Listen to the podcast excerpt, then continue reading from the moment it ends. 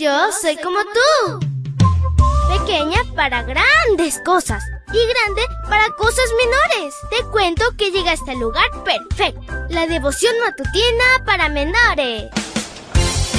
Una reflexión que se ajusta a tu edad, que te queda bien, ni muy grande ni muy chica. Adelante y bienvenido a nuestro mundo. Hola, hola, amiguito y amiguita. Y llegó el día más hermoso de toda la semana. Espero que lo disfrutes, sobre todo al lado de nuestro amigo Jesús. Que tengas un hermoso sábado con tu familia. Te saluda tu amiga Linda. Y el versículo para hoy dice así. El séptimo año será de completo reposo de la tierra en honor del Señor. No siembren ese año sus campos ni poden sus viñedos. Levítico 25:10. Y la historia se titula Un planeta saludable. Dios es el dueño de la tierra y como tal tiene el mejor remedio para su conservación.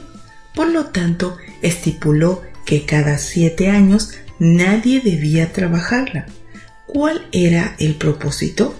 Primero, el pueblo iba a confiar plenamente que Dios les proveería sustento. Esta medida los obligaría a administrar lo que cosecharan, especialmente en el sexto año, ser previsores y ahorrativos. En segundo lugar, el séptimo año el pueblo estudiaría su historia, cómo Dios los liberó y en general la palabra escrita, Deuteronomio 31, 9 al 13. En tercer lugar, ese año se cancelarían las deudas y los esclavos podían tener su libertad. De esa manera se evitaría la opresión y que el rico se enriqueciera más y el pobre fuera más pobre.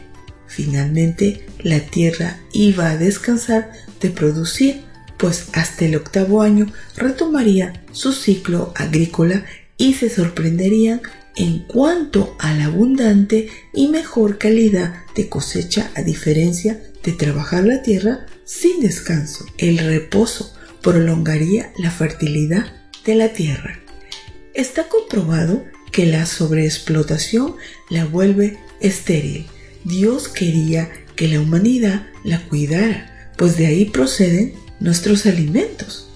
Desafortunadamente se ha abusado de los recursos naturales. Muchas catástrofes actuales son consecuencia directa de la contaminación en ríos y mares. Asimismo, en las grandes ciudades del planeta el aire está lejos de ser puro y lo que caracteriza es un clima que no respeta las estaciones del año por la irresponsabilidad generalizada. Sin embargo, Dios nos llama a ser responsables con el medio ambiente. La mejor forma de hacerlo es evitando contaminar y ensuciar nuestro entorno. Si tienes una mascota, debes cuidarla, mantenerla sana y limpia. En Proverbios leemos, el justo sabe que sus animales sienten, pero el malvado nada entiende de compasión. Por otra parte, Apocalipsis presenta una serie de advertencias contra los destructores y quienes contaminan. Ha llegado el día de tu ira y destruirás a los que te destruyen la tierra. Apocalipsis 11:18. Sabemos que solamente gozaremos de un entorno perfecto cuando Dios vuelva a crear esta tierra. La humanidad, los animales y la naturaleza estarán en perfecta armonía con el Creador. Querido Dios, gracias por esta hermosa historia. Ayúdanos, Señor, mientras estemos en este mundo, podamos cuidar nuestro medio ambiente, nuestro entorno, que seamos siempre saludables en todo aspecto. Gracias Padre y gracias por esa hermosa esperanza que muy pronto estaremos en ese lugar especial donde todo será perfecto. Alabado sea tu nombre. Te lo pedimos en el nombre de Jesús. Amén y amén. Abrazo tototes de oso y nos vemos mañana para escuchar otra linda historia. Hasta luego. Hoy creciste un poco más. ¿Qué? porque crecer en Cristo es mejor. La matutina de menores llegó por el tiempo y dedicación de Canaan Seventh Day Adventist Shores and Dear Ministry.